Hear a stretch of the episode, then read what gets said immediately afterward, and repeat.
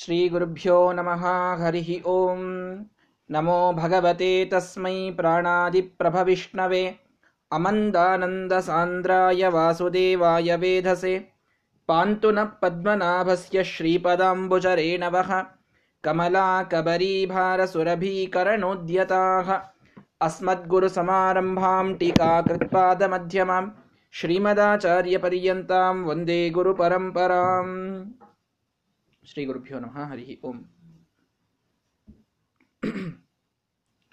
ಷಟ್ಪ್ರಶ್ನೋಪನಿಷತ್ತಿನ ಎರಡನೆಯ ಪ್ರಶ್ನೆ, ಸ್ಥಿತಿ ಪ್ರಕರಣದ ಪ್ರಶ್ನೆಯನ್ನು ಭಾರ್ಗವ ಋಷಿಗಳು ಕೇಳಿದಾಗ ಪಿಪ್ಪಲಾದರು ಉತ್ತರವನ್ನು ಕೊಡ್ತಾ ಇದ್ದಾರೆ. ಎಲ್ಲ ದೇವತೆಗಳು ಕೂಡ ಒಂದು ಸಲ ತಮ್ಮಲ್ಲಿ ಯಾರು ಶ್ರೇಷ್ಠ ಅನ್ನುವಂಥ ನಾನು ಶ್ರೇಷ್ಠ ನಾನು ಶ್ರೇಷ್ಠ ಅನ್ನುವ ಭಾವನೆಯನ್ನ ಪಡೆದಾಗ ವಾಯುದೇವರು ಬಂದು ಹೇಳ್ತಾರೆ, ನಾನು ನಿಜವಾಗಿ ಈ ಶರೀರವನ್ನು ಧಾರಣೆ ಮಾಡುವಂತಹ ವ್ಯಕ್ತಿ, ನೀವು ಯಾರಲ್ಲ ಅನ್ನೋದನ್ನ ಅವರು ತಿಳಿಸಿದರೂ ಕೂಡ ತೇ ಅಶ್ರದ್ಧಾನಾಹ ಬಬೂಬುಹು. ಅವರಿಗೆ ಯಾಕೋ ಶ್ರದ್ಧೆ ಹುಟ್ಟಲಿಲ್ಲ ಅದನ್ನ ತಿಳಿಸ್ಬೇಕು, ಆ ತತ್ವವನ್ನು ತಿಳಿಸ್ಬೇಕು ಅನ್ನೋದಕ್ಕೆ ವಾಯುದೇವರು ಒಂದು ಕ್ಷಣ ದೇಹದಿಂದ ಹೊರಗಡೆ ಉತ್ಕ್ರಮಣವನ್ನ ಮಾಡಿದರೆ ಎಲ್ಲರೂ ಆ ದೇಹದಿಂದ ಉತ್ಕ್ರಮಣವನ್ನ ಮಾಡಬೇಕಾಗ್ತದೆ. ಯಾರಿಗೂ ಸ್ವಂತ ಸ್ಥಿತಿಯಲ್ಲಿ ನಿಲ್ಲಲಿಕ್ಕೆ ಆಗೋದಿಲ್ಲ. ಎಲ್ಲರೂ ಮತ್ತೆ ಒಳಗೆ ಬರ್ತಾರೆ ವಾಯುದೇವರು ಒಳಗೆ ಬಂದಾಗ ಮಾತ್ರ ಎಲ್ಲರೂ ಆಕ್ಟಿವೇಟ್ ಆಗ್ತಾರೆ. ಮೊದಲಿಗೆ ಒಳಗೆ ಹೋಗ್ತಾರೆ. ಯಾರಿಂದಲೂ ದೇಹ ಎದ್ದು ನಿಲ್ಲೋದಿಲ್ಲ. ಏನಿದ್ರೂ ಅದು ಡೆಡ್ ಬಾಡಿ ಅಂತ ಕರೆಸಿಕೊಳ್ತಾ ಇರ್ತದೆ. ಯಾವಾಗ ಪ್ರಾಣದೇವರು ಪ್ರವೇಶವನ್ನು ಮಾಡ್ತಾರೋ ಮತ್ತದು ಎದ್ದು ನಿಲ್ತದೆ ಅನ್ನುವಂಥದ್ದನ್ನ ಹೇಳಿದಾಗ ಅಲ್ಲಿ ಎಲ್ಲಾ ದೇವತೆಗಳು ಒಳಗೆ ಹೋಗಿ ನಿಂತಿದ್ದಾರೆ. ಪ್ರಾಣದೇವರು ಇನ್ನೂ ಅವರು ಪ್ರವೇಶ ಮಾಡಿಲ್ಲ. ಆಗ ಎಲ್ಲ ದೇವತೆಗಳು ತಮ್ಮ ತಪ್ಪನ್ನ ತಿಳಿದು ಕ್ಷಮೆಯನ್ನ ಕೇಳಿ ಪ್ರಾರ್ಥನೆಯನ್ನ ಮಾಡ್ತಾ ಇದ್ದಾರೆ. ಪ್ರತಿಯೊಬ್ಬ ದೇವತೆ ಅಲ್ಲಿ ಇದ್ದಾನೆ. ಮನೋಭಿಮಾನಿಗಳಾದ ರುದ್ರದೇವರನ್ನ ಹಿಡಿದುಕೊಂಡು ನಮ್ಮ ಎಲ್ಲಾ ಇಂದ್ರಿಯಗಳಿಗೆ ಅಭಿಮಾನಿಯಾದಂತಹ ಎಲ್ಲ ತತ್ವಾಭಿಮಾನಿ ದೇವತೆಗಳು ಕೂಡ ದೇಹದಲ್ಲಿ ಒಳಗೆ ಬಂದು ನಿಂತಿದ್ದಾರೆ, ಪ್ರಾಣದೇವರನ್ನ ಕರೀತಾ ಇದ್ದಾರೆ. ಎಲ್ಲಾ ದೇವತೆಗಳಿಗಿಂತಲೂ ಉತ್ತಮರಾದಂತಹ ನೀವು ಒಳಗೆ ಬಂದರೆ ಮಾತ್ರ ಈ ದೇಹ ಎದ್ದು ನಿಲ್ಲಲಿಕ್ಕೆ ಸಾಧ್ಯ. ನೀವು ಜೀವೋತ್ತಮರು ಅನ್ನುವ ತತ್ವವನ್ನ ಯಾರೋ ಅಲ್ಲ, ಸ್ವಯಂ ದೇವತೆಗಳು ಈ ಮಾತನ್ನ ಹೇಳ್ತಾ ಇದ್ದಾರೆ. ಇದು ಬಹಳ ವಿಶೇಷವಾದದ್ದು. ವಂದ್ಯಂ ಚಂದ್ರೇಂದ್ರ ರುದ್ರ ದ್ಯುಮಣಿ ಫಣಿ ವಯೋ ನಾಯಕಾದ್ಯೈರಿಹಾದ್ಯ. ವಾಯುಸ್ತುತಿ ಹೇಳ್ತದಲ್ಲ ನಮಗೆ, ಚಂದ್ರ, ಇಂದ್ರ, ರುದ್ರ ವಯೋನಾಯಕ ಅಂದ್ರೆ ಗರುಡದೇವರು, ಫಣಿ, ಅಂದ್ರೆ ಶೇಷದೇವರು, ಇವರೆಲ್ಲರಿಂದಲೂ ವಂದ್ಯರಾದಂತಹ ಮಹಿಮೆ ಇದು ನಮ್ಮ ಶ್ರೀಮದಾಚಾರ್ಯರದು, ನಮ್ಮ ವಾಯುದೇವರದು ಅಂತ ವಾಯುಸ್ತುತಿಯಲ್ಲಿ ಬಂದಿದೆ. ಎಲ್ಲಿ ಇವರೆಲ್ಲ ಸ್ತೋತ್ರ ಮಾಡಿದ್ದಾರೆ ಅಂತ ಅನ್ನೋದು ಗೊತ್ತಾಗೋದಿಲ್ಲ ವಾಯುಸ್ತುತಿಯಲ್ಲಿ. ಷಟ್ಪ್ರಶ್ನವನ್ನು ನೋಡಿದಾಗ ನಮಗೆ ಗೊತ್ತಾಗ್ತದೆ. ಎಲ್ಲಾ ದೇವತೆಗಳು ನಿಂತು ವಾಯುದೇವರ ಸ್ತೋತ್ರವನ್ನು ಮಾಡ್ತಾ ಇದ್ದಾರೆ. ಹೇ ಸ್ವಾಮಿ, ನೀವೇ ಅಗ್ನಿ, ನೀವೇ ಸೂರ್ಯ, ನೀವೇ ಪರ್ಜನ್ಯ, ನೀವೇ ಇಂದ್ರ, ನೀವೇ ಪೃಥಿವಿ, ನೀವೇ ಭಾರತೀ ದೇವಿ ನೀವೇ ಎಲ್ಲ ಜಗತ್ತು ಮೋಕ್ಷವೂ ನೀವೇ ಎಂಬುದಾಗಿ ಮಾತನ್ನ ಹೇಳಿದರು. ಅದೇನರ್ಥ ಅಂತ ಸರಿಯಾಗಿ ಗೊತ್ತಾಗೋದಿಲ್ಲ. ಇವರೇ ಎಲ್ಲ ಅಂತಂದ್ರೆ ಏನು ಅಂದ್ರೆ, ಅರಾ ಇವ ರಥನಾಭೌ ಪ್ರಾಣೇ ಸರ್ವಂ ಪ್ರತಿಷ್ಠಿತಂ. ಹೀಗಾಗಿ ಮುಂದಿನ ಮಾತಲ್ಲಿ ದೇವತೆ ಹೇಳ್ತಾರೆ ಹೇಗೆ ರಥದ ನಾಭಿಯಲ್ಲಿ ಮಧ್ಯದ ಚಕ್ರಕ್ಕೆ ಅದರ ಎಲ್ಲ ಅರಗಳು ಸೇರಿಕೊಂಡಿರ್ತವೆ. ಅದು ತಿರುಗಿದಂತೆ ಅವು ಗಾಲಿಯನ್ನು ತಿರುಗಿಸ್ತಾ ಇರ್ತವೆ. ಹಾಗೆ ನಾವೆಲ್ಲ ಆ ರಥದ ಅರಗಳು, ಚಕ್ರದ ಅರಗಳಿದ್ದಂತೆ ನಾವು ಮಧ್ಯದ ಮುಖ್ಯ ಚಕ್ರ ನೀವು.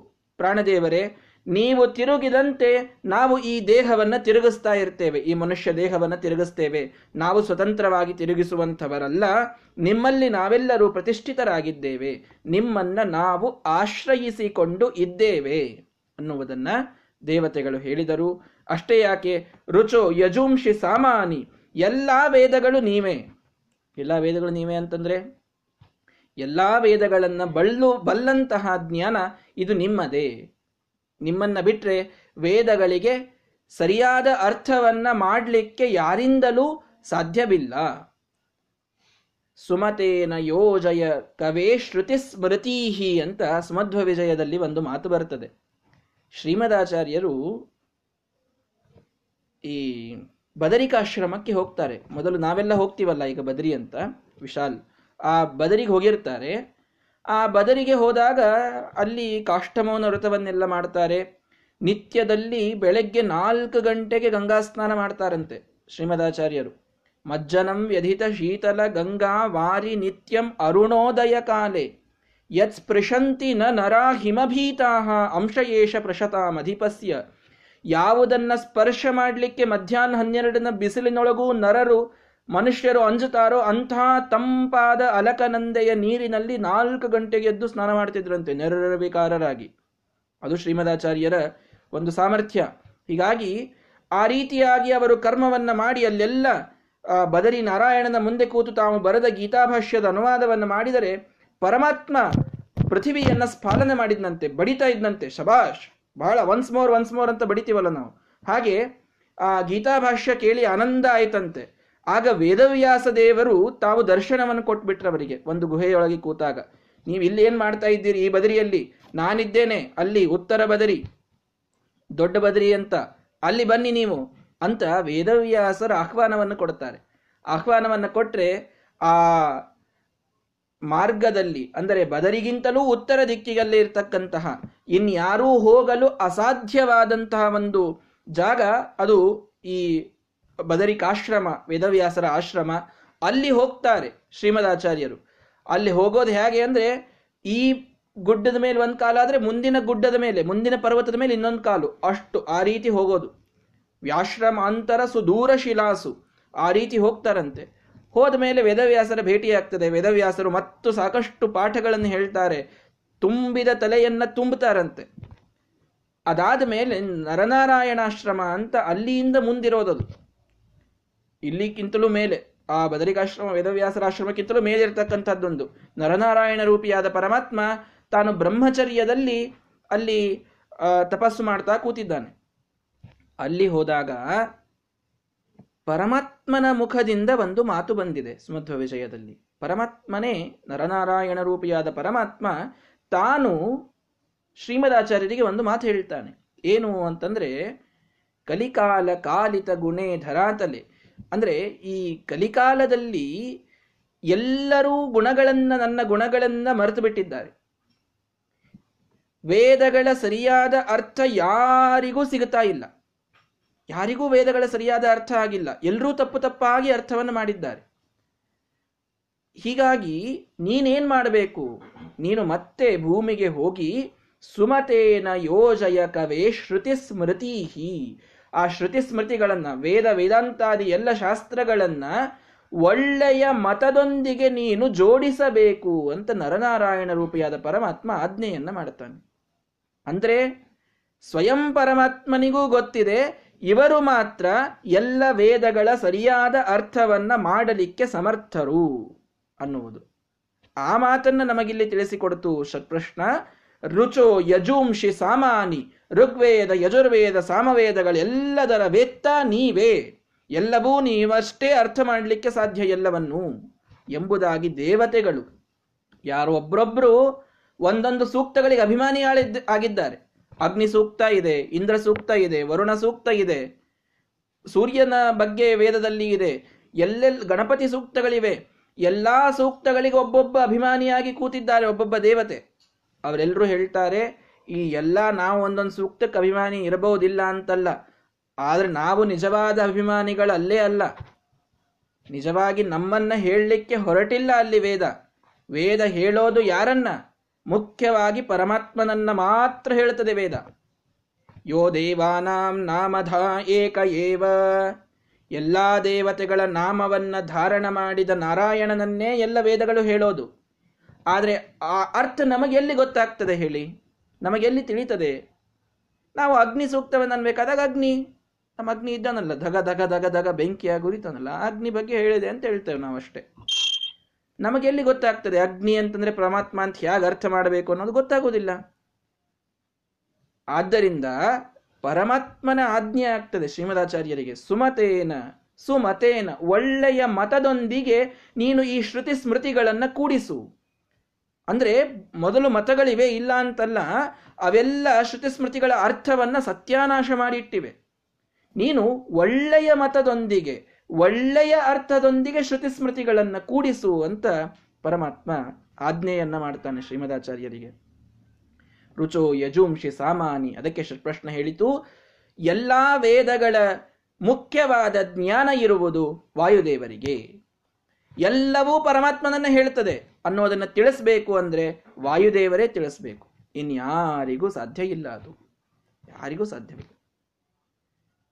ಒಂದು ವಿಜಯದ ಪ್ರಸಂಗ ಆರನೇ ಸರ್ಗದಲ್ಲಿ ಬರ್ತದೆ. ಐತರೇಯ ಮಥ ಕಿಂಚನ ಸೂಕ್ತಂ ಸೂಚಯನ್ ಸದಸಿ ತತ್ರ ಗರಿಷ್ಠ ಶ್ರೋತೃಮಿ ಶ್ರೋತುಮಿಚ್ಛತಿ ಸಭಾ ಭಗವದ್ಭ್ಯ ಸೂಕ್ತ ಭಾವಮಿತಿ ತಾವದುವಾಚ. ಒಬ್ರು ಶ್ರೀಮದಾಚಾರ್ಯರು ಸಭೆಯಲ್ಲಿ ಕೂತಿದ್ರಂತೆ. ಕೂತಾಗ ಮತ್ತೆ ಐತರೇಯ ಭಾಷ್ಯ, ಐತರೇಯ ಉಪನಿಷತ್ತಿದೆ ನಮಗದರ ಅರ್ಥ ಹೇಳಬೇಕು ಅಂತ ಅಲ್ಲಿ ಯಾರೋ ಒಬ್ಬ ವೃದ್ಧ ಎದ್ದು ನಿಂತು ಪ್ರಾರ್ಥನೆಯನ್ನು ಮಾಡಿಕೊಂಡ. ಆಗಲಿ ಅಂತ ಶ್ರೀಮದಾಚಾರ್ಯರು ಚಂದ ಆಗಿ ಐತರೇಯದ ಒಂದೊಂದೊಂದೊಂದು ಶಬ್ದವನ್ನು ಬಿಡಿಸಿ ಬಿಡಿಸಿ ಬಿಡಿಸಿ ಅರ್ಥವನ್ನು ಹೇಳ್ತಾ ಇದ್ರಂತೆ. ಹೇಳ್ತಾ ಇದ್ದಾಗ ಅಲ್ಲಿ ಒಬ್ಬ ವ್ಯಕ್ತಿ ಇನ್ನೊಂದು ಬೇರೆ ಪಂಡಿತರು ಕೂತಿದ್ರು.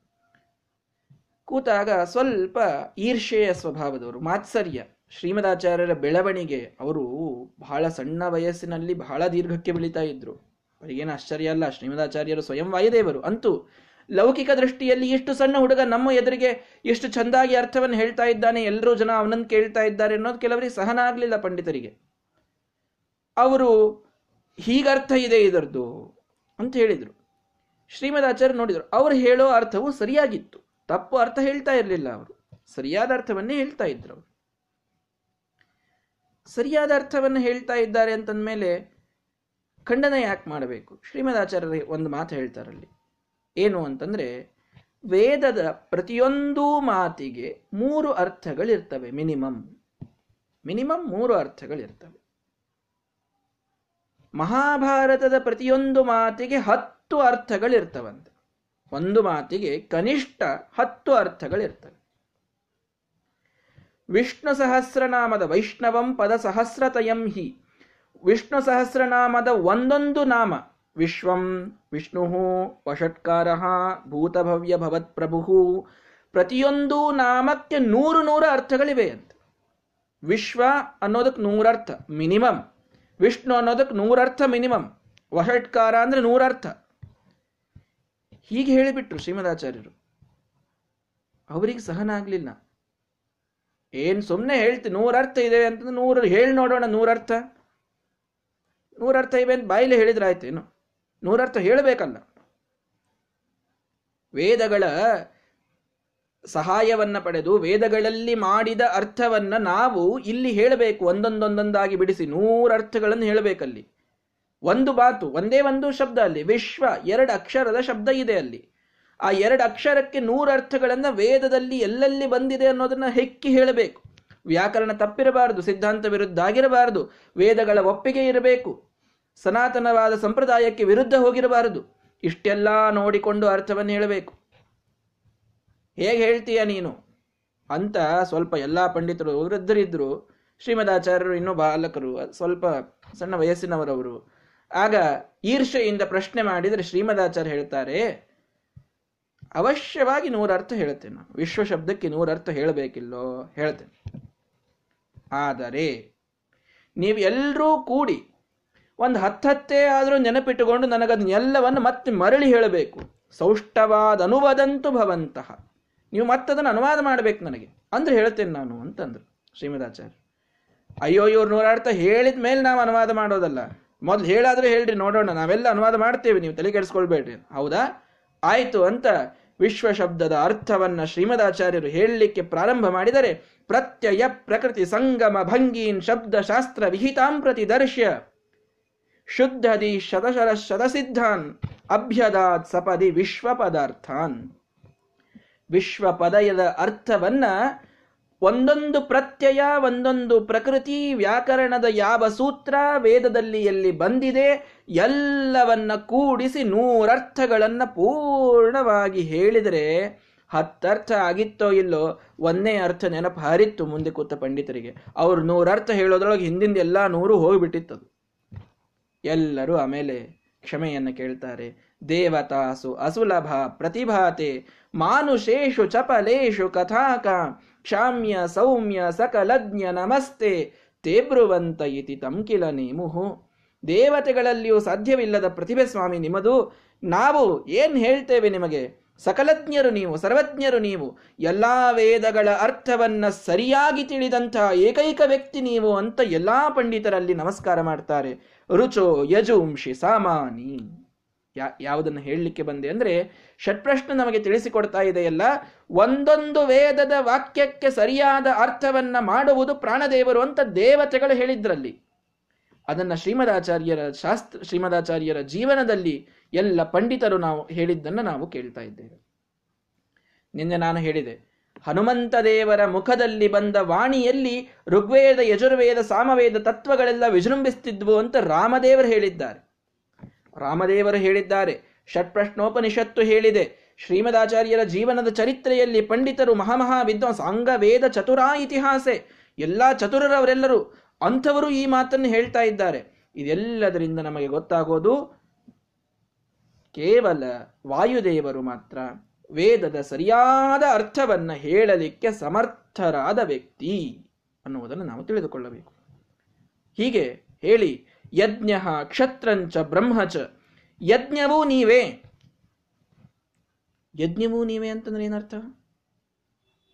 ಯಜ್ಞವೂ ನೀವೇ ಅಂತಂದ್ರೆ ಯಜ್ಞಗಳಿಗೆ ಸರಿಯಾದ ತತ್ವವನ್ನ ತಂದುಕೊಟ್ಟವರು. ಯಜ್ಞ ಹೇಗೆ ಮಾಡಬೇಕು? ಯಜ್ಞದ ಅಂದ್ರೆ ಏನಿದೆ? ಕೆಲವು ಮತಾಚಾರ್ಯರಿದ್ದಾರೆ. ಅವರು ಈ ಕರ್ಮಕಾಂಡಕ್ಕೆ ಕೈಯೇ ಹಚ್ಚಿಲ್ಲ. ವೇದದಲ್ಲಿ ಕರ್ಮಕಾಂಡ, ಬ್ರಹ್ಮಕಾಂಡ ಅಂತಿವೆ.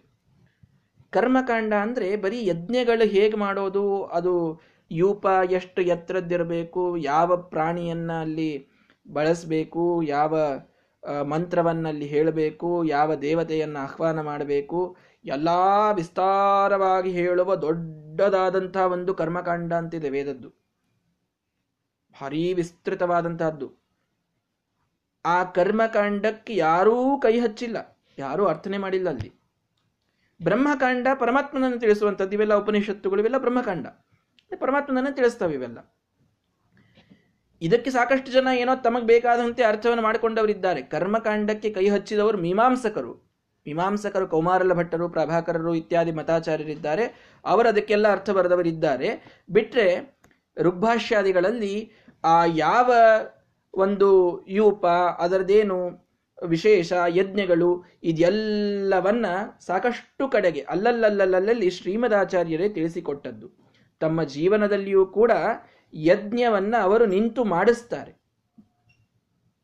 ವಾಸುದೇವಾಚಾರ್ಯರು ಅಂತ ಒಬ್ರು ಇರ್ತಾರೆ. ಅವರ ಕಡೆಯಿಂದ ಕೆಲವರು ಅವರ ಯಜ್ಞಕ್ಕೆ ವಿಘ್ನ ಉಂಟು ಮಾಡ್ತಾ ಇರ್ತಾರೆ. ಅವರೆಲ್ಲರೂ ವಾದಕ್ಕೆ ಬಂದು ಯಜ್ಞಕ್ಕೆಲ್ಲ ಈ ಯಜ್ಞ ತಪ್ಪು ಹಾಗೆ ಹೀಗೆ ಅಂತೆಲ್ಲ ಮಾಡ್ತಾ ಇರಬೇಕಾದಾಗ ಶ್ರೀಮದಾಚಾರ್ಯರಲ್ಲಿ ಹೋಗಿ ಆ ಯಜ್ಞಕ್ಕೆ ಸರಿಯಾದ ತತ್ವವನ್ನ ತಿಳಿಸಿ, ಅವರು ಯಾರು ವಾದಕ್ಕೆ ಬಂದಿದ್ರೋ ಅವರೆಲ್ಲರನ್ನ ಸೋಲಿಸಿ, ಕರ್ಮ ಧರ್ಮಮಪಿ ಸಹ್ಯಚೀಕರತ ಅಂತ ಸುಮಧ್ವ ವಿಜಯ ನಮಗೆ ತಿಳಿಸ್ತದೆ. ಕರ್ಮವನ್ನು ಧರ್ಮವನ್ನಾಗಿ ಮಾಡಿಸಿದಂಥವರು ಶ್ರೀಮದಾಚಾರ್ಯ. ಬಹಳ ಕರ್ಮದ ಒಂದು ಮಹತ್ವ ಇಳಿದು ಬಿಟ್ಟಿತ್ತು. ಶ್ರೀಮದಾಚಾರ್ಯರ ಮೊದಲಿಗೆ, ಬರೋಕ್ಕಿಂತಲೂ ಮೊದಲಿಗೆ ಬರೀ ಭಕ್ತಿಯ ಪಂಥ ಸಾಕಷ್ಟು ಬಂದಿತ್ತು. ಇಲ್ಲ ಅಂತಲ್ಲ, ಭಕ್ತಿಯ ಪಂಥ ಇತ್ತು. ಆದರೆ ಕರ್ಮದ ದ್ವೇಷ ನಡೆದು ಬಿಟ್ಟಿತ್ತು. ಬೌದ್ಧರು, ಜೈನರು ಇತ್ಯಾದಿಗಳೆಲ್ಲರ ಆಕ್ರಮಣದಿಂದ ವೇದಗಳೆಲ್ಲ ಸುಳ್ಳು ಅನ್ನುವಂತಹ ಒಂದು ಭಾವನೆ ಎಲ್ಲರ ಮನಸ್ಸಿನಲ್ಲಿ ಬಂದಾಗ, ಅದರಲ್ಲಿ ಬಂದಂತಹ ಯಜ್ಞಗಳು, ಯಾಗಗಳು ಎಲ್ಲವೂ ನಿಂತು ಹೋಗಿದ್ದು ಇನ್ನು ನಮ್ಮ ವೈದಿಕ ಮತಾಚಾರ್ಯರು ಯಾರು ಬಂದರೋ ಅವರು ಯಜ್ಞಕ್ಕೆಲ್ಲ ಬಹಳ ಮಹತ್ವ ಕೊಡಲೇ ಇಲ್ಲ ಅವರು. ಅವರು ಭಕ್ತಿ ಪ್ರಧಾನ, ದೇವತೆಗಳ ಉಪಾಸನೆ, ಮತ್ತೆ ಬೇರೆ ಬೇರೆ ಶಾಸ್ತ್ರಜ್ಞಾನ ಈ ರೀತಿ ಹೊರಟರು. ಯಾರೂ ಕೂಡ ಭಕ್ತಿಗೆ ಪ್ರಾಧಾನ್ಯವನ್ನ ಭಕ್ತಿಗೆ ಪ್ರಾಧಾನ್ಯವನ್ನು ಕೊಟ್ಟು ಯಜ್ಞಗಳಿಗೆ ಪ್ರಾಧಾನ್ಯವನ್ನ ಕೊಡಲಿಲ್ಲ ಮತಾಚಾರ್ಯರು.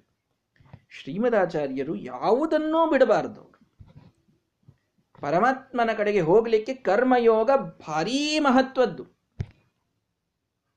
ಇದು ಕೃಷ್ಣ ಪರಮಾತ್ಮ ಗೀತೆಯಲ್ಲಿ ಹೇಳಿದಂಥ ಯೋಗ ಅದು. ಮೊದಲಿನ ಆರು ಅಧ್ಯಾಯಗಳಲ್ಲಿ ಪರಮಾತ್ಮ ಕರ್ಮಯೋಗವನ್ನೇ ಮೊದಲು ತಿಳಿಸಿದ್ದಾನೆ. ಕರ್ಮವೇ ಪ್ರಧಾನ ಇಲ್ದಿದ್ರೆ ಅವನು ತಿಳಿಸ್ತಿದ್ದ ಯಾಕೆ ಹೇಳಿ? ಇರಬಹುದು. ನಮ್ಮ ಶಾಸ್ತ್ರದ ಪ್ರಕಾರವೂ ಕೂಡ ಕರ್ಮಕ್ಕಿಂತಲೂ ಜ್ಞಾನ ಶ್ರೇಷ್ಠ ಭಕ್ತಿ ಶ್ರೇಷ್ಠ ಅನ್ನೋದನ್ನು ನಾವು ಒಪ್ತೇವೆ. ಕರ್ಮ ಇದು ಕಾರಣವಲ್ಲದಂತಹ ಒಂದು ವಸ್ತು ಅಂತ ಅನ್ನೋದನ್ನು ಮಾತ್ರ ಶ್ರೀಮದಾಚಾರ್ಯರು ಎಲ್ಲೂ ಒಪ್ಪಲಿಲ್ಲ. ಕರ್ಮವನ್ನು ಮಾಡೋದೇ ಯಜ್ಞಗಳನ್ನು ಎಲ್ಲರೂ ಮಾಡಲೇಬೇಕು. ಅದರಲ್ಲಿ ಗೃಹಸ್ಥಾಶ್ರಮವನ್ನು ಸ್ವೀಕಾರ ಮಾಡಿದಂತಹ ವ್ಯಕ್ತಿ ನಿತ್ಯದಲ್ಲಿ ಯಜ್ಞ ಮಾಡಬೇಕು. ಅದು ಅವನ ಕರ್ತವ್ಯ ಅದು. ಯಜನ ಯಾಜನ ಇದು ಒಬ್ಬ ಗೃಹಸ್ಥನ ಕರ್ತವ್ಯ ಅಂತ ಹೇಳ್ತಾರೆ ಶ್ರೀಮದಾಚಾರ್ಯರು. ಹೀಗಾಗಿ ಷಟ್ಪ್ರಶ್ನೆ ಹೇಳಿತು ಯಜ್ಞ, ನೀವೇ ಯಜ್ಞ. ನೀವೇ ಯಜ್ಞ ಅಂದ್ರೆ ಏನರ್ಥ? ಯಜ್ಞಕ್ಕೊಂದು ಸರಿಯಾದ ಅರ್ಥ ತಂದುಕೊಟ್ಟವ್ರು ನೀವು. ಯಜ್ಞದಲ್ಲಿ ಪ್ರತಿಪಾದ್ಯರಾದವರು ನೀವು. ಇದು ಒಂದರ್ಥ. ಎಲ್ಲ ಆಹುತಿಗಳು ಮುಖ್ಯವಾಗಿ ಹೋಗೋದು ನಿಮಗೆ. ನಿಮ್ಮ ಅಂತರ್ಗತನಾಗಿ ಪರಮಾತ್ಮನಿಗೆ ಹೋಗ್ತಾವೆ ಅಂತ ಒಂದರ್ಥ. ಆದರೆ ಯಜ್ಞಕ್ಕೊಂದು ಸರಿಯಾದ ಅರ್ಥವನ್ನ ತಂದುಕೊಟ್ಟವರು ನೀವು. ಎನ್ನುವುದನ್ನು ವೇದ ನಮಗೆ ತಿಳಿಸ್ತಾ ಇದೆ. ಶ್ರೀಮದಾಚಾರ್ಯರು ಇಲ್ಲದೇ ಇದ್ರೆ ಕರ್ಮಗಳಿಗೆ ಮಹತ್ವ ಉಳಿತಾ ಇರಲಿಲ್ಲ. ಜ್ಞಾನ ಮಾಡಿಕೊಳ್ಬೇಕು. ನಾನಿಲ್ಲ ಅಂತ ಇಲ್ಲ. ಉಪಾಸನೆ, ಧ್ಯಾನ ಎಲ್ಲವೂ ಇಂಪಾರ್ಟೆಂಟು ಆದರೆ ಸಂಧ್ಯಾವಂದನ, ಪೂಜೆ, ಯಜ್ಞಗಳು ಈ ಎಲ್ಲ ಒಂದು ಕರ್ಮದ ಸಮಗ್ರ ಕಲಾಪಕ್ಕೇನೆ ಒಂದು ಇಗ್ನೋರ್ ಆಗ್ಬಿಟ್ಟಿತ್ತದೆಲ್ಲ ಅದೆಲ್ಲದಕ್ಕೆ ಮತ್ತೆ ಮಹತ್ವವನ್ನ ಮರುಸ್ಥಾಪಿಸಿದವರು ನಮ್ಮ ಶ್ರೀಮದಾಚಾರ್ಯ ಅದಕ್ಕೆ ವೇದ ಹೇಳ್ತು, ನೀವೇ ಯಜ್ಞ ಅಂತ. ಅದನ್ನು ನಾವು ತಿಳಿದುಕೊಳ್ಬೇಕು. ನಿತ್ಯದಲ್ಲಿ ಒಬ್ಬ ಗೃಹಸ್ಥಾಶ್ರಮಿ, ಕನಿಷ್ಠ ಪಕ್ಷ ವೈಶ್ವದೇವ ಯಜ್ಞವನ್ನಾದರೂ ಮಾಡಲೇಬೇಕು. ವೈಶ್ವದೇವ, ಇದು ನಾವು ಎಷ್ಟೆಲ್ಲ ಗಿಡಗಳನ್ನ ಕತ್ತರಿಸಿರ್ತೇವೆ, ತುಂಡ ತುಂಡರಿಸಿರ್ತೇವೆ, ಅದನ್ನು ಹೆರೆದಿರ್ತೇವೆ, ತುರಿದಿರ್ತೇವೆ, ಅದನ್ನು ಹೆಚ್ಚಿರ್ತೇವೆ ಏನೇನೋ ಮಾಡಿರ್ತೇವೆ ನಾವು. ಇದೆಲ್ಲದಕ್ಕೆ ಸೂನಾಕರ್ಮ ಅಂತ ಕರೀತಾರೆ. ಸೂನಾ ಅಂದ್ರೆ ಕತ್ತರಿಸೋದು. ಪಂಚಸೂನ ಅಂತ ಇವೆ. ಐದು ರೀತಿಯಿಂದ ನಾವು ಹೆಚ್ಚುತ್ತೇವೆ. ಹೆಚ್ಚೋದು, ಕೊಚ್ಚೋದು, ತುರಿಯೋದು, ಕರಿಯೋದು ಈಗ ಐದು ರೀತಿ ಆಗ್ತವು. ಒಂದೊಂದು ಗಿಡವದ ಎಲೆಯನ್ನ ಕತ್ತರಿಸಿ ತಂದಾಗ ಪ್ರತಿಯೊಂದಕ್ಕೂ ಅಲ್ಲಿ ಸಾಕಷ್ಟು ಆ ಗಿಡಕ್ಕೆ ನಾವು ನೋವುಂಟು ಮಾಡಿರ್ತೇವೆ. ಆ ಗಿಡದಲ್ಲಿರುವ ಜೀವಿ ನಮಗೆ ಶಾಪ ಕೊಡುವಂತಾಗಿರುತ್ತದೆ. ಆದ್ರೆ ಏನ್ ಮಾಡೋದು? ಜೀವೋ ಜೀವಸ್ಯ ಜೀವನಂ. ನಾವು ಅದನ್ನು ಬಿಟ್ಟು ಬೇರೆ ನಮಗೆ ಆಹಾರ ಇಲ್ಲ. ಸಸ್ಯಗಳನ್ನು ಬಿಟ್ಟರೆ ಬೇರೆ ಆಹಾರವನ್ನು ನಾವು ಸ್ವೀಕಾರ ಮಾಡುವುದಿಲ್ಲ. ಅದಕ್ಕಾಗಿ ವೈಶ್ವದೇವ, ವೈಶ್ವದೇವದ ಒಂದು ಹಿನ್ನೆಲೆ ಏನು ಅಂತಂದ್ರೆ, ಗೃಹಸ್ಥಾಶ್ರಮಿಯಾದವನು ಮಾಡಲೇಬೇಕು ಯಾಕೆ ಅಂತಂದ್ರೆ, ಮನ, ಮನೆಯಲ್ಲಿ ಪ್ರತಿಯೊಬ್ಬರು ಊಟಕ್ಕಾಗಿ ಸಸ್ಯವನ್ನ ಬೆಳೆಸ್ತೀರಿ. ಆ ಸಸ್ಯವನ್ನ ಐದು ರೀತಿಯಿಂದ ಕತ್ತರಿಸಿಕೊಂಡೆಲ್ಲ ತಂದಿರ್ತೇವೆ ನಾವು. ಆ ಪಂಚಸೂನಾ ದೋಷ ಪರಿಹಾರಾರ್ಥಂ ವೈಶ್ವದೇವಾಖ್ಯ ಕರ್ಮ ಕರಿಷ್ಯೆ ಅಂತ್ಯ ಅದರ ಸಂಕಲ್ಪದಲ್ಲಿ ಬರುತ್ತದೆ. ನಾವೇನು ಐದು ರೀತಿಯಿಂದ ಸೂನಾ ಕರ್ಮಗಳನ್ನು ಮಾಡಿರ್ತೇವೆ, ಏನೊಂದು ಪಾಪ ನಮಗೆ ಬಂದಿರ್ತದೆ, ಆ ಜೀವಿಗೆ ನೋವು ಕೊಟ್ಟ ಪಾಪ ಏನು ಬಂದಿರ್ತದೆ, ಅದರ ಪರಿಹಾರಕ್ಕಾಗಿ ಆ ಜೀವಿಯಿಂದ ಏನೊಂದು ಸಸ್ಯಗಳು ಬಂದು ನಾವು ಅನ್ನವನ್ನ ತಯಾರು ಮಾಡಿಕೊಂಡಿರ್ತೇವೆ, ಅದನ್ನ ಪರಮಾತ್ಮನಿಗೆ ಸಮರ್ಪಿಸಿ, ಅಗ್ನಿಯಲ್ಲಿ ಹಾಕಿ, ಪರಶುರಾಮ ದೇವರಿಗೆ ಸಮರ್ಪಿಸಿ ಕ್ಷಮೆ ಮಾಡಿ ಸ್ವಾಮಿ, ನಾವು ಯಾವ ಜೀವಿಯಿಂದ ಈ ಅನ್ನವನ್ನು ತಿಂತಾ ಇದ್ದೇವೋ ಅವನಿಗೂ ಇದರ ಪುಣ್ಯ ಬರುವಂತೆ ಅನುಗ್ರಹ ಮಾಡಿ ಅಂತ ಪ್ರಾರ್ಥನೆ ಮಾಡೋದು ವೈಶ್ವದೇವ. ನೋಡಿ, ಎಷ್ಟು ಸೈಂಟಿಫಿಕ್ ಇದೆ ಇದೆಲ್ಲ. ಅಂದ್ರೆ ಎಷ್ಟು ಸುವ್ಯವಸ್ಥಿತವಾದಂಥದ್ದಿದೆ ಇದು.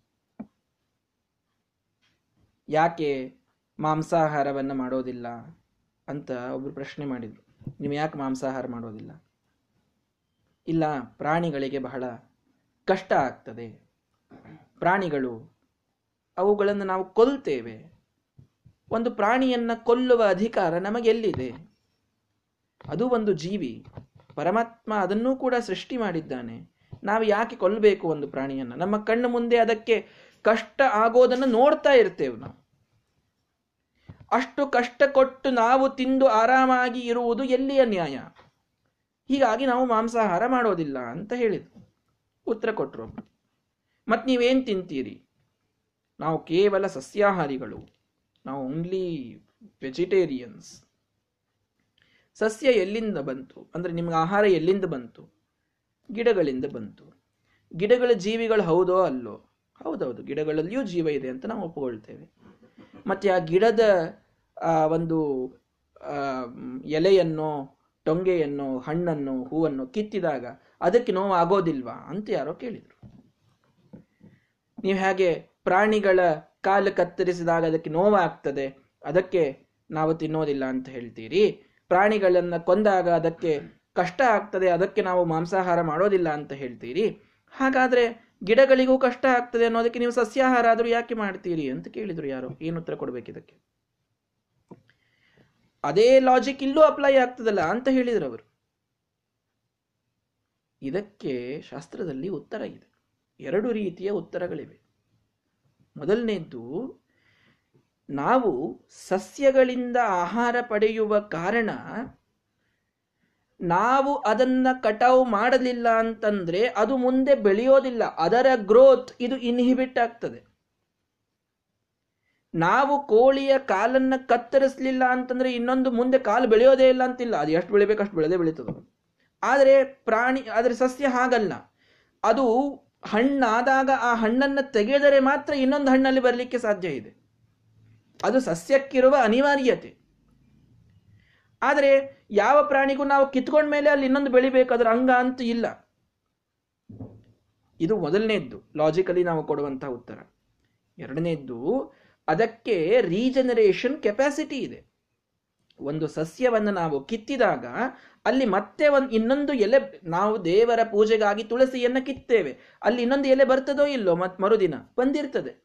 ಈ ರೀಜನರೇಷನ್ ಕೆಪಾಸಿಟಿ ಇದ್ದದ್ದಕ್ಕೆ ನಾವು ಅದನ್ನು ಕಿತ್ತುಕೊಳ್ತೇವೆ. ಪ್ರಾಣಿಗೆ ಪಾಪ ಒಂದು ಕೈ ಕಿತ್ತುಕೊಂಡು ನೋಡ್ರಿ, ಕಾಲು ಕಿತ್ತುಕೊಂಡು ನೋಡ್ರಿ, ಅದರ ಬಾಲ ಕಿತ್ತುಕೊಂಡು ನೋಡ್ರಿ, ಬೆಳೀತದ? ಬೆಳೆಯೋದಿಲ್ಲ. ಹಾಗಾಗಿ ಇಲ್ಲಿ ಕಷ್ಟ ಕಡಿಮೆ, ಅಲ್ಲಿ ಕಷ್ಟ ಜಾಸ್ತಿ ಪ್ರಾಣಿಗಳಿಗೆ. ಅದಕ್ಕೆ ನಾವು ಸಸ್ಯಾಹಾರಗಳು. ಇದು ಒಂದು. ಇದಕ್ಕೂ ಮುಂದೆ ಹೋಗಿ ಶಾಸ್ತ್ರ ಒಂದು ಉತ್ತರ ಕೊಡ್ತು. ಏನೇ ಇದ್ರೂ ನೋವಂತೂ ಆಗ್ತದಲ್ರಿ. ಅನ್ನೋದಕ್ಕೆ ಹೌದು, ಸ್ವಲ್ಪ ಪಾಪ ಬಂದಿರ್ತದೆ. ಬಂದಿರೋದೇ ಇಲ್ಲ ಅಂತಲ್ಲ, ಸ್ವಲ್ಪ ಪಾಪ ಬಂದಿರ್ತದೆ. ಆ ಸೂನಾ ಕರ್ಮದಿಂದ ಬಂದ ಪಾಪದ ಪರಿಹಾರಕ್ಕಾಗಿಯೇ ವೈಶ್ವದೇವವನ್ನ ಮಾಡೋದು ಅಂತ ಶಾಸ್ತ್ರ ಉತ್ತರ ಕೊಟ್ಟಿದೆ ಅಲ್ಲಿ. ಯಾಕೆ ಯಜ್ಞಗಳನ್ನು ಅಷ್ಟು ವಿಧಾನ ಮಾಡ್ತಾರೆ ಗೃಹಸ್ಥಾಶ್ರಮಿಗಳಿಗೆ ಅಂತಂದ್ರೆ, ಎಲ್ಲಾ ಜನ ಮನೆಯವರೆಲ್ಲ ಒಂದು ಹತ್ತು ಜನ ಮನೆಯಲ್ಲಿದ್ದೇವೆ. ಎಲ್ಲರೂ ಯಥೇಚ್ಛವಾಗಿ ಊಟ ಮಾಡ್ತೇವೆ. ಊಟ ಮಾಡಿದಾಗ ಎಲ್ಲರೂ ಸಸ್ಯಕ್ಕೆ ಒಂದು ರೀತಿಯಲ್ಲಿ ಕಷ್ಟವನ್ನು ಕೊಟ್ಟೆ ನಮ್ಮ ಊಟವನ್ನು ನಾವು ಮಾಡ್ತಾ ಇದ್ದೇವೆ. ಹಾಗೆ ಮಾಡುವಾಗ ಅಷ್ಟೆಲ್ಲ ಸಸ್ಯಗಳಿಗೆ ಕೊಟ್ಟ ಕಷ್ಟದ ಪಾಪ ನಮಗೆ ಬರ್ತಾ ಇದೆ. ಇದು ಯಾವುದು ಬರಬಾರದು ಅನ್ನುವ ಕಾರಣಕ್ಕಾಗಿ ನಾವೇನು ಮಾಡ್ತೇವೆ? ಆ ಒಂದು ದೋಷ ಪರಿಹಾರಕ್ಕಾಗಿ ಒಬ್ಬ ಮುಖ್ಯ ಗೃಹಸ್ಥ ಅಂದರೆ ಯಜಮಾನ ಮನೆಯಲ್ಲಿ ಏನಿರ್ತಾನೆ, ಅವನು ಅವತ್ತು ಮಾಡಿದ ಆ ಅಡಿಗೆಯ ಒಂದು ಭಾಗದಲ್ಲಿ ಅನ್ನವನ್ನು ಪಡೆದುಕೊಂಡು ಅವನು ಅದನ್ನು ಆಹುತಿ ಹಾಕಿ ಪರಮಾತ್ಮನಿಗೆ ಪ್ರಾರ್ಥನೆಯನ್ನ ಮಾಡ್ತಾನೆ, ಸ್ವಾಮಿ, ಇವತ್ತೇನು ನಮ್ಮ ಮನೆಯಲ್ಲಿ ಊಟ ಆಗ್ತಾ ಇದೆ? ಇವತ್ತೇನು ಆಹಾರದ ಪದಾರ್ಥಗಳೆಲ್ಲ ಬಂದಿವೆ? ಯಾವ ಯಾವ ಜೀವಿಗೆ ಕಷ್ಟ ಕೊಟ್ಟು ಇದೆಲ್ಲ ಆಗಿದೆಯೋ, ಆ ಕಷ್ಟದ ದೋಷ ನಮ್ಮಿಂದ ನಮ್ಮಿಂದ ಹೋಗಲಿ, ನಮಗೆ ಪರಿಹಾರವಾಗಲಿ. ಆ ಜೀವಿಗೂ ಕೂಡ ನಿನ್ನ ನೈವೇದ್ಯಕ್ಕೆ ಉಪಯೋಗ ಬಿದ್ದಂತಹ ಪುಣ್ಯದಿಂದ ಆ ಜೀವಿ ಉದ್ಧಾರವಾಗಲಿ. ಇದು ವೈಶ್ವದೇವದ ಹಿನ್ನೆಲೆ. ಇದಕ್ಕಾಗಿ ವೈಶ್ವದೇವವನ್ನು ಮಾಡೋದು. ಇಷ್ಟೆಲ್ಲ ಅರ್ಥವನ್ನ ತಿಳಿಸಿಕೊಡಲಿಕ್ಕೆ ನಮಗೆ ಶ್ರೀಮದಾಚಾರ್ಯರು ಬೇಕಾಯಿತು. ಗೀತಾ ಭಾಷ್ಯದಲ್ಲಿ ವೈಶ್ವದೇವವನ್ನ ಸ್ಪಷ್ಟವಾಗಿ ಶ್ರೀಮದಾಚಾರ್ಯರು ಅದರ ಮಹತ್ವವನ್ನ ಇದೆಲ್ಲದರನ್ನ, ಅಂದ್ರೆ ಇದೇನೊಂದು ಪ್ರಾಸೆಸ್ ಇದೆ, ಎದಕ್ಕೆ ಮಾಡ್ತೇವೆ ಅನ್ನೋದನ್ನ ಚಂದಾಗಿ ತಿಳಿಸಿಕೊಡ್ತಾರೆ. ಹಾಗಾದರೆ ಆ ಯಜ್ಞಕ್ಕೆ, ಸಾರ್ಥಕ್ಯವನ್ನ ತಂದುಕೊಟ್ಟವರು ಯಾರು ಹೇಳಿ? ಶ್ರೀಮದಾಚಾರ್ಯರು. ಆ ಹಿನ್ನೆಲೆಯಲ್ಲಿ ಷಟ್ಪ್ರಶ್ನ ಅವರಿಗೆ ಹೇಳಿತು, ಯಜ್ಞ, ನೀವೇ ಯಜ್ಞ. ಅಂದ್ರೆ ಏನರ್ಥ? ಯಜ್ಞಕ್ಕೆ ಸಾರ್ಥಕ್ಯವನ್ನ ತಂದುಕೊಟ್ಟವರು ನೀವೇ ಎಂಬುದಾಗಿ ಶ್ರೀಮದಾಚಾರ್ಯರನ್ನ ಷಟ್ಪ್ರಶ್ನ ಷಟ್ಪ್ರಶ್ನದಲ್ಲಿ ಎಲ್ಲ ದೇವತೆಗಳು ಪ್ರಾರ್ಥನೆಯನ್ನ ಮಾಡುವಂಥವರಾಗ್ತಾ ಇದ್ದಾರೆ. ಹೀಗಾಗಿ ಎಲ್ಲ ವೇದಗಳ ಸರಿಯಾದ ಅರ್ಥ, ಯಜ್ಞಕ್ಕೆ, ಯಜ್ಞ ಅಂದ್ರೆ ಬರೀ ಯಜ್ಞ ಅಂತ ತಿಳಿದುಕೊಳ್ಬೇಡ್ರಿ, ಎಲ್ಲ ಕರ್ಮಗಳು. ಅದು ಪೂಜೆಯೋ, ಸಂಧ್ಯಾವಂದನೆಯೋ, ಪಾರಾಯಣವೋ, ಜಪವೋ, ಯಜ್ಞವೋ, ಮಡಿ, ಮೈಲಿಗೆ, ಸದಾಚಾರಗಳು, ಕುಲಧರ್ಮಗಳು ಎಲ್ಲದಕ್ಕೂ ಒಂದು ಸರಿಯಾದ ಅರ್ಥವನ್ನು ತಂದುಕೊಟ್ಟವರು ಶ್ರೀಮದಾಚಾರ್ಯರು. ಎಲ್ಲವನ್ನು ನಾವು ಗಣಪತಿಯ ಪೂಜೆಯನ್ನು ಗಣಪತಿಗೆ ಅಂತ ಮಾಡ್ತಿದ್ವಿ. ತದಂತರ್ಗತ ಭಾರತೀಯ ರಮಣ ಮುಖ್ಯ ಪ್ರಾಣಾಂತರ್ಗತ ವಿಶ್ವಂಭರ ಪ್ರೇರಣೆಯ ವಿಶ್ವಂಭರ ಪ್ರೀತ್ಯರ್ಥಂ ಅನ್ನುವ ಜ್ಞಾನ ಯಾರಿಂದ ಬಂತು? ಶ್ರೀಮದಾಚಾರ್ಯರಿಂದ ಬಂತು. ಆಗ ಮಾತ್ರ ಆ ಮಾಡಿದ ಪೂಜೆ ಪೂರ್ಣ ಸಾರ್ಥಕವಾಯಿತು. ಪರಮಾತ್ಮನವರೆಗೆ ತಲುಪಿತು. ಪರಮಾತ್ಮನವರೆಗೆ ನಮ್ಮ ಪೂಜೆ ಹೋಗಬೇಕು ಅಂದರೆ ಆ ಪೂಜೆಯ ಅನುಸಂಧಾನವನ್ನು ನಮಗೆ ತಿಳಿಸಿಕೊಟ್ಟವರು ಯಾರು? ವಾಯುದೇವರು, ಶ್ರೀಮದಾಚಾರ್ಯರು. ಆದ್ದರಿಂದ ಅವರೇ ಯಜ್ಞರಾದರು, ಅವರೇ ಕರ್ಮರಾದರು. ಈ ರೀತಿಯಲ್ಲಿ ನಾವು ಯಜ್ಞ ನೀವೇ ಯಜ್ಞ ಅಂತ ವಾಯುದೇವರಿಗೇನು ದೇವತೆಗಳು ಕರೆದರೋ ಅದರ ಅರ್ಥವನ್ನು ನಾವು ಈ ರೀತಿಯಾಗಿ ಸ್ಪಷ್ಟವಾಗಿ ತಿಳಿದುಕೊಳ್ಳಬೇಕು. ಇನ್ನು ಕ್ಷತ್ರಿಯರೂ ನೀವೇ, ಬ್ರಾಹ್ಮಣರೂ ನೀವೇ ಅಂತ ವೇದ ಹೇಳುತ್ತದೆ. ಕ್ಷತ್ರಂಚ ಬ್ರಹ್ಮಚ, ನೀವೇ ಕ್ಷತ್ರಿಯ, ನೀವೇ ಬ್ರಾಹ್ಮಣ ಅಂತ ವಾಯುದೇವರಿಗೆ ಏನಿದರ ಮರ್ಮ, ಏನಿದರ ಅರ್ಥ ಅನ್ನೋದನ್ನು ನಾಳೆಯ ದಿನ ನೋಡೋಣ.